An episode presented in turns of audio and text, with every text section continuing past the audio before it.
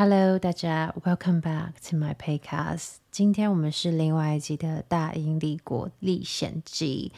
然后在我们开始讲故事之前呢，我想要稍微跟大家说一下，就是因为我上个礼拜不是上传的那一只男友爸让我整个气炸嘛，然后我有收到一个留言，让我也觉得就是想要针对这件事情稍微说明一下。那这个留言就是说这样子在podcast 或者是影片啊等等的提到自己的家事好吗，男友会不会生气啊，妹妹会不会生气等等的。我想要先跟大家说，在要录男友吧这支影片之前啊，我有问过男友了，就跟他说，就是因为我觉得这件事情呢，其实还蛮值得和大家分享，因为其中我发现自己的一些内心戏，然后还有自己的一些算是 insights， 所以我想要和大家分享。那时候其实我们有考虑过说，是不是要保留男友爸的身份，就只要说一个家人就好了。但是因为后来还是觉得，我们对于各种亲戚之间的期待，不管就是像是你对你的爸妈，或是你对你的姐妹，你对你的朋友，或者是亲戚，或者是什么表弟表妹啊，你都会其实会有不同种的期待。那如果今天只说一个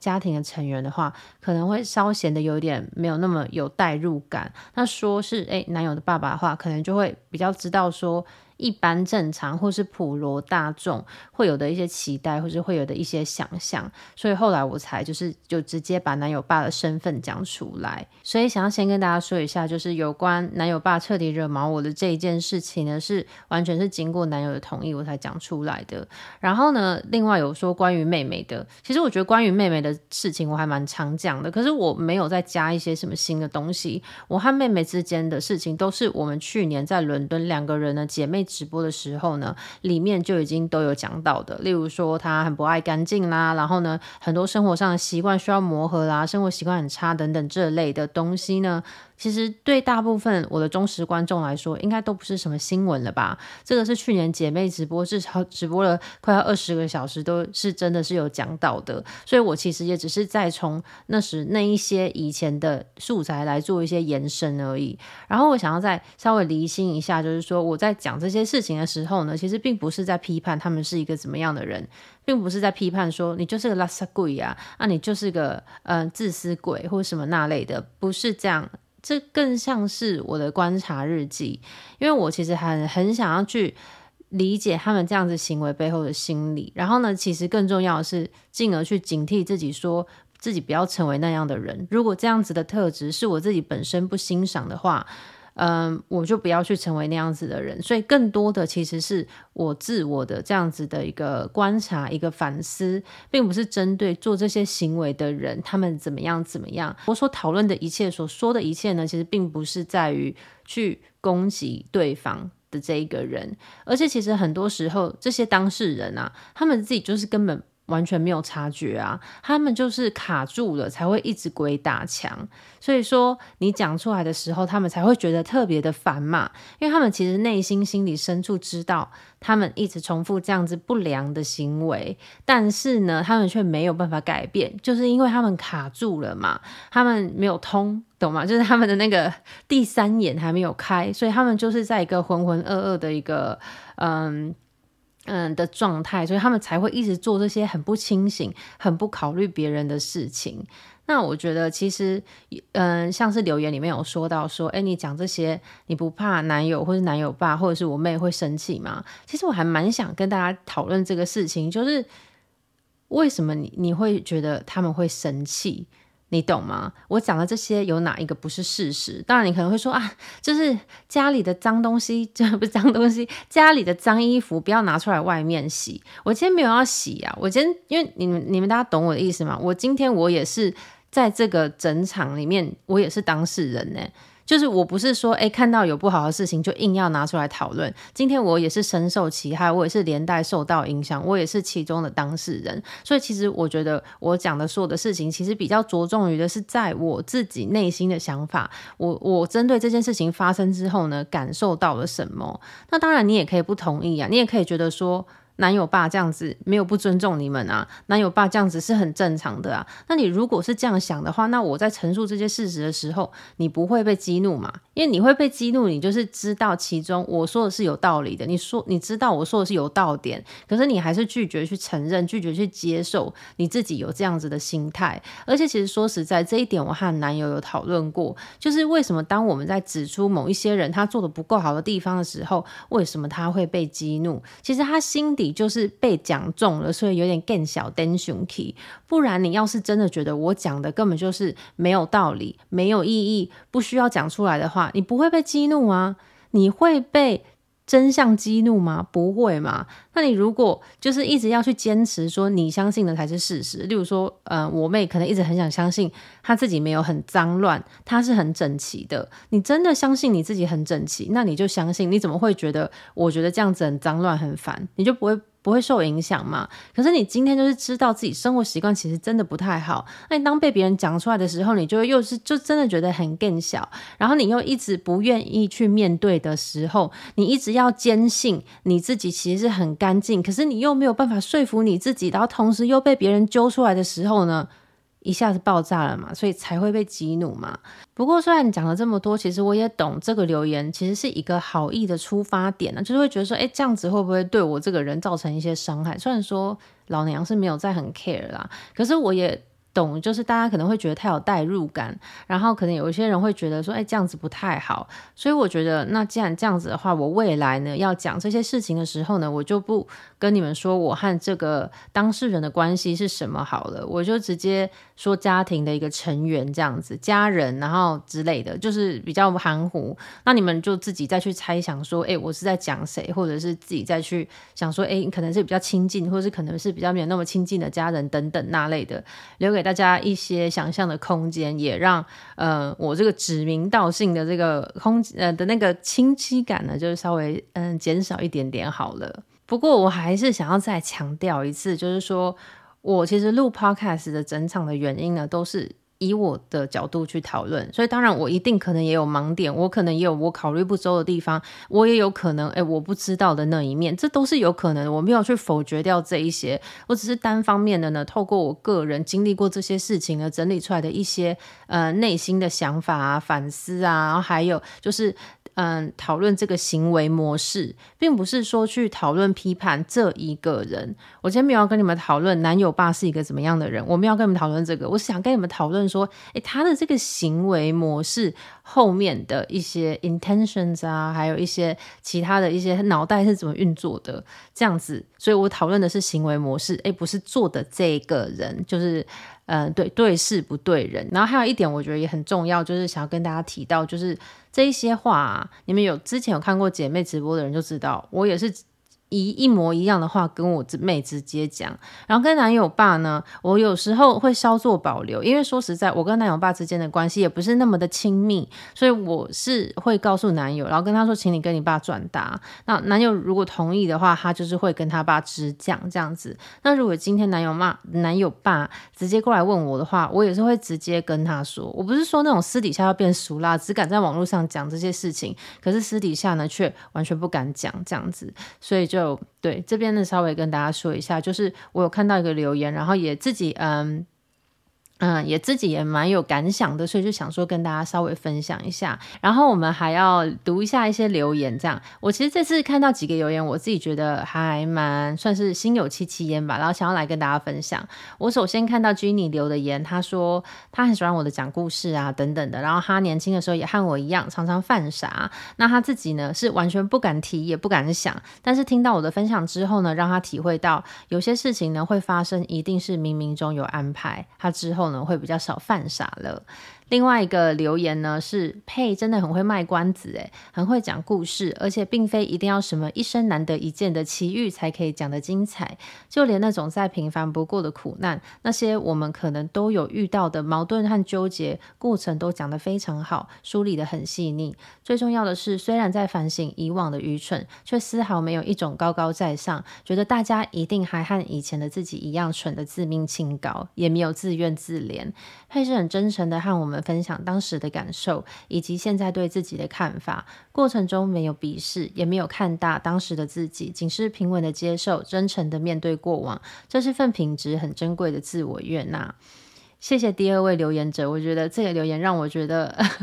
很窝心，就是很谢谢你们。虽然说我人生中的很多小事啦，就是跟大家分享的，就像他说的，又不是一定要什么一生难得一见的奇遇才可以值得听。我觉得我这个人就是针对生活中的非常非常小的事情呢，我也可以理出一大堆的大道理来和大家分享。所以我这个人本来就是这样子，我常有时候在网络上看到一个短片，然后就会萌生很多奇怪的想法，听了一集 podcast 然后萌生了很多的想法，我就会很想要和大家分享，或者是我自己会去延伸的思考这样子。然后第一个留言呢，他有说到说自己以前虽然也很常犯傻，但是呢他其实现在不敢提也不敢想，但是我觉得这个也是我拍影片啊还有录 podcast 的一个最大的初衷吧。虽然说你们听我讲一些我过去很荒谬的事情，有些人可能会觉得不就是想要流量而已，可是我觉得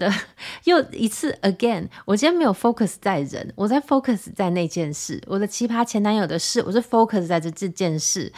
你们应该有看我的影片应该懂，我今天不是在一直狂攻击我的前男友，我的意思就是当初的我是在一个什么样的心情下继续和这样子的人交往，是不是我自己也是一个奇葩啊？所以这就是我在讨论的点，我自己当时的精神啊还有状态也不在一个很高的频率上面，所以我就会去吸引到这样子的人。那吸引到这样子的人之后，我又这样丢在那边，就完全没办法离开。为什么？因为就是很多人都会说你就离开啊，你还跟他在一起，那你就自作自受。对，我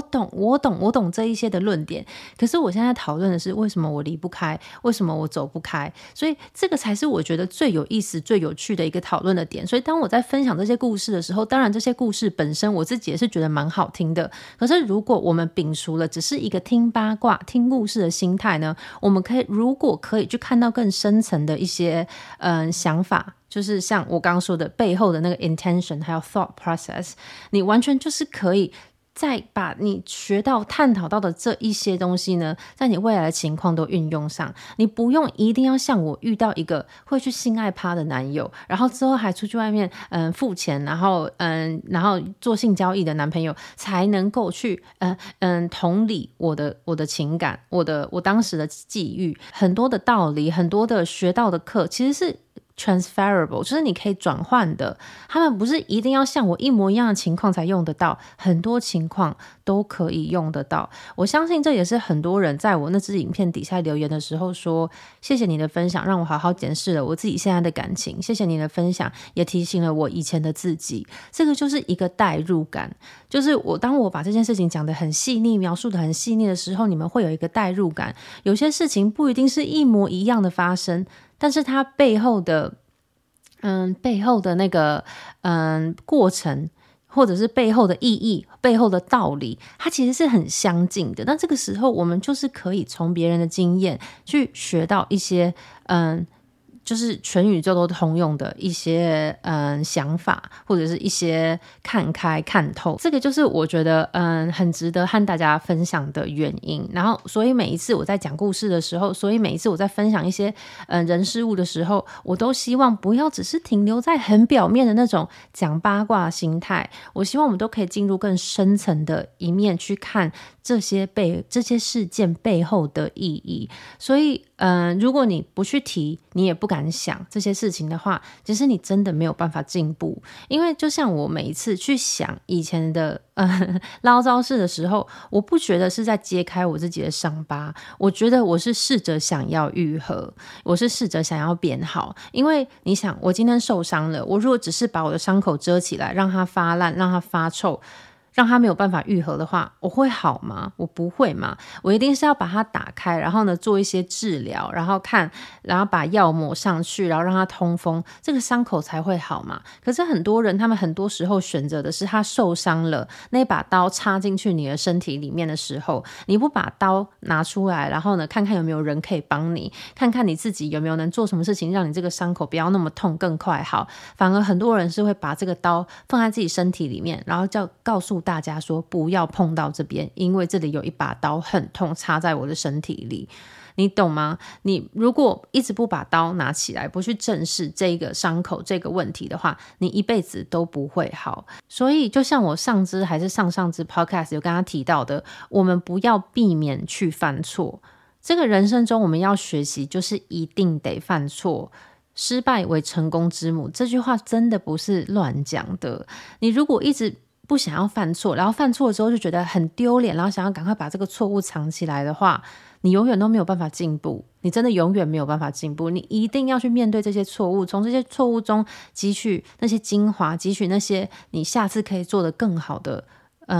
东西，那你下一次呢，你才有办法变得更好，变得不一样。所以我今天愿意和大家真的是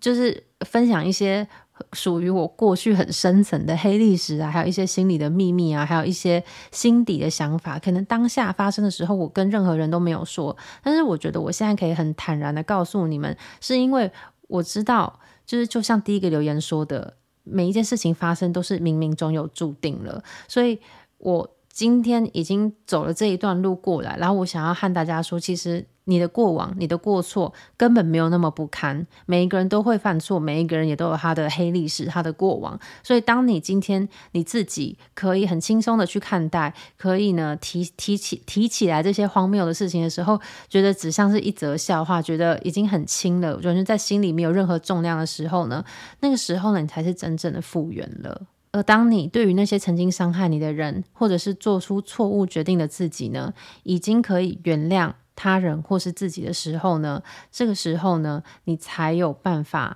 真正的得到自由。因为当你还在恨着那些人，或是恨着犯下错误的自己的时候呢，你其实还没有完全走出来。可是当你已经 made peace with it， 就是你已经跟他们和平共处了，你对于自己过去犯的错误已经觉得啊，就是这些都是该发生的，对于那些曾经伤害你的人，你也觉得啊，就是 they made who I am， 他们成就了现在的我。这个时候呢，你当你已经完全把这件事情放下，原谅了他们或者自己之后呢，你才可以真正的重生。 OK， 今天呢我们要讲的大英帝国历险记呢，算是蛮重要的一集 highlight， 请把这一集 highlight 起来。上一次我和大家说，其实我的内心在挣扎，都不知道该怎么办，然后那一段期间呢，其实我觉得我的状态真的就有一点像 NPC 是 non-playing character， 就有一点像是电脑玩家。你知道在那个线上游戏里面啊，有一些玩家他不是线上的玩家，他没有 他不是连线的，他是电脑玩家。那电脑玩家就是你走过去跟他讲话的时候，他永远回你的就是那几句，他每次都回你一样的，就有点像 Jumanji 那野蛮游戏。野蛮游戏是不是在新的那几集里面，然后他们如果要去冒险的时候，都会有一个电脑玩家，然后你跟他讲什么他都会回你一模一样的话，然后你一定要讲到那个关键字，他才会再回你下一句。所以我觉得我那时候的状态就有一点像是这样子的电脑玩家，其实说实在有点行尸走肉，就是有一点没有和这个现实这个世界连接起来，就每天就是做着一样的事情，看着很正常，但是其实我内心的纠结和恐惧却没有办法宣泄，就是每天都觉得很怎么讲 anxious， 就是很焦急，都不知道该怎么办，然后就是也不知道到底是哪里出了错。我又试着要去忽略自己的那些疑问啊，那些彷徨啊，可是我又同时又感觉好像陷在无底洞里面，我想要求救，但是却又发现我一点声音都没有，因为我真的根本就不知道自己想要怎样。我一方面担心，一方面又想要，一方面焦虑，一方面又开心，完全是一个矛盾的综合体，这个就是那时候的我。但是随着日子一天一天的逼近，我好像也没有从这个过程中去更明白自己想要什么，或者是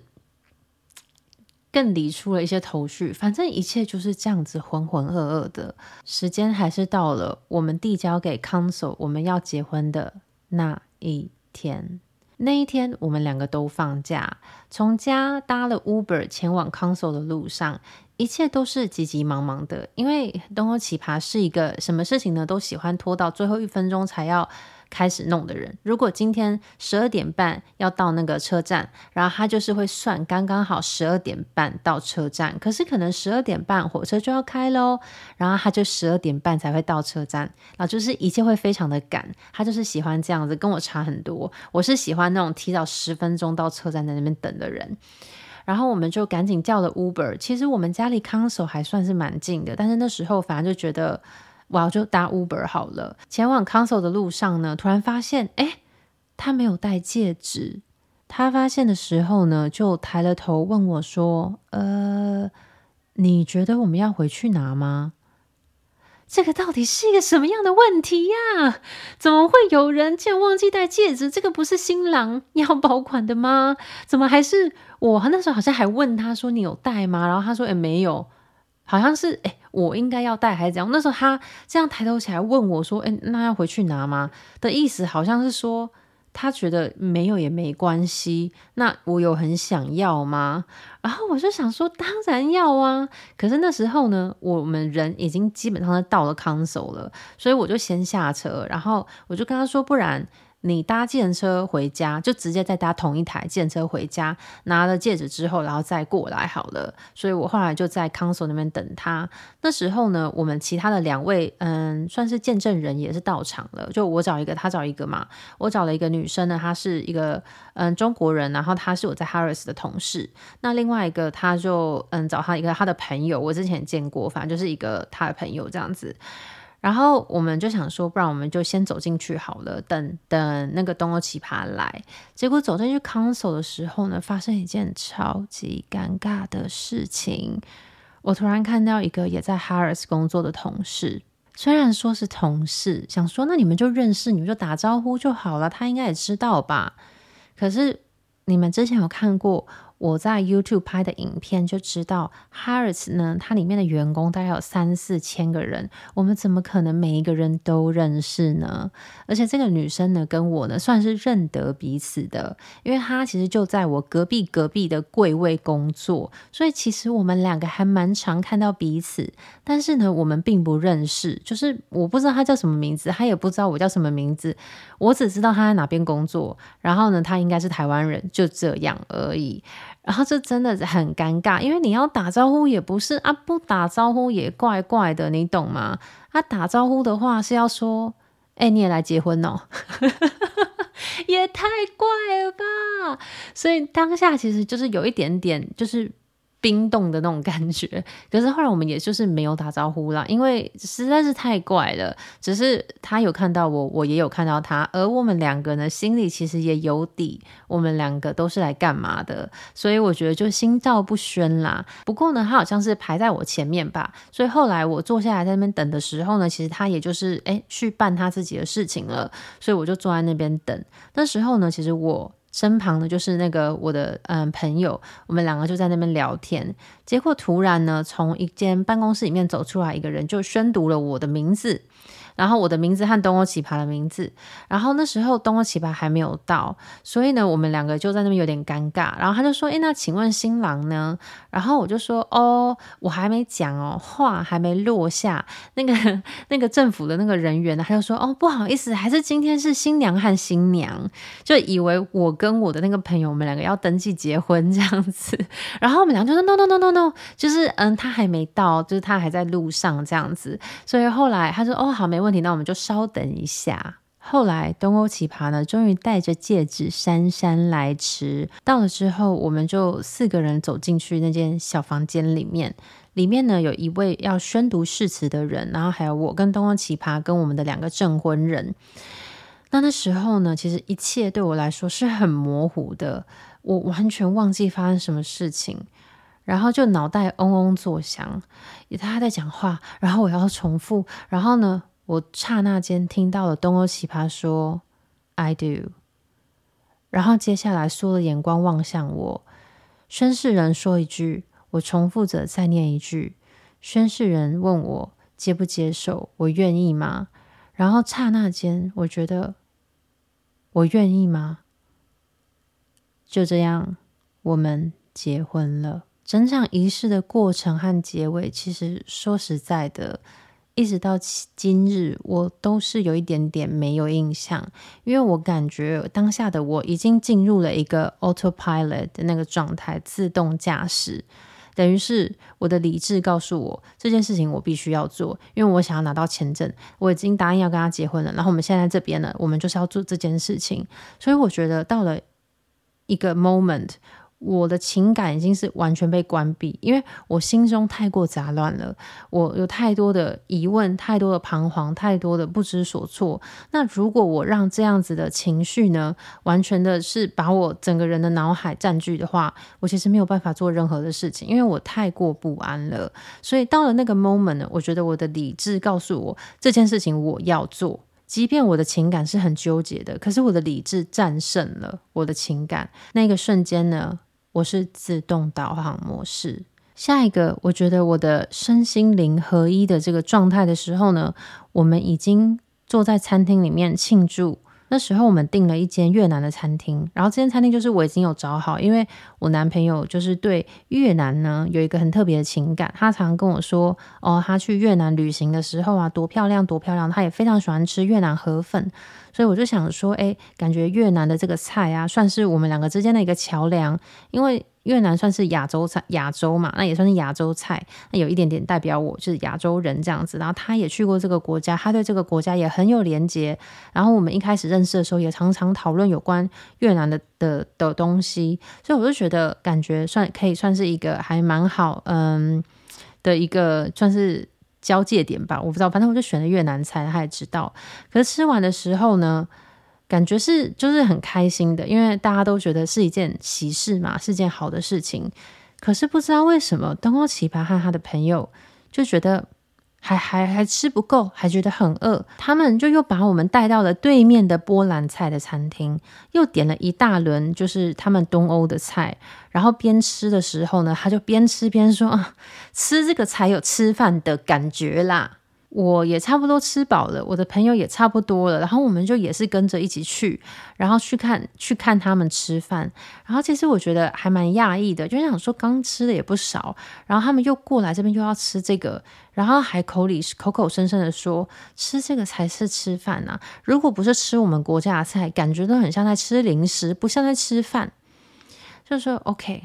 因为那时候我记得我跑到我脑海里面的问题是就是这也太奇怪了吧，就怎么讲，伦敦是一个国际大都会，然后我当然晓得每一个人对自己比较偏爱啊，自己长大的食物都会是有那样子比较依恋的私心吧，会觉得像我就觉得台湾的小吃很好吃啊，然后呢我们家里煮的菜特别的好吃或什么的，这个是因为我自己对它有情感的一个记忆，所以我会特别的这样子觉得好吃。那可能外人来吃，他们也不会觉得有特别好吃，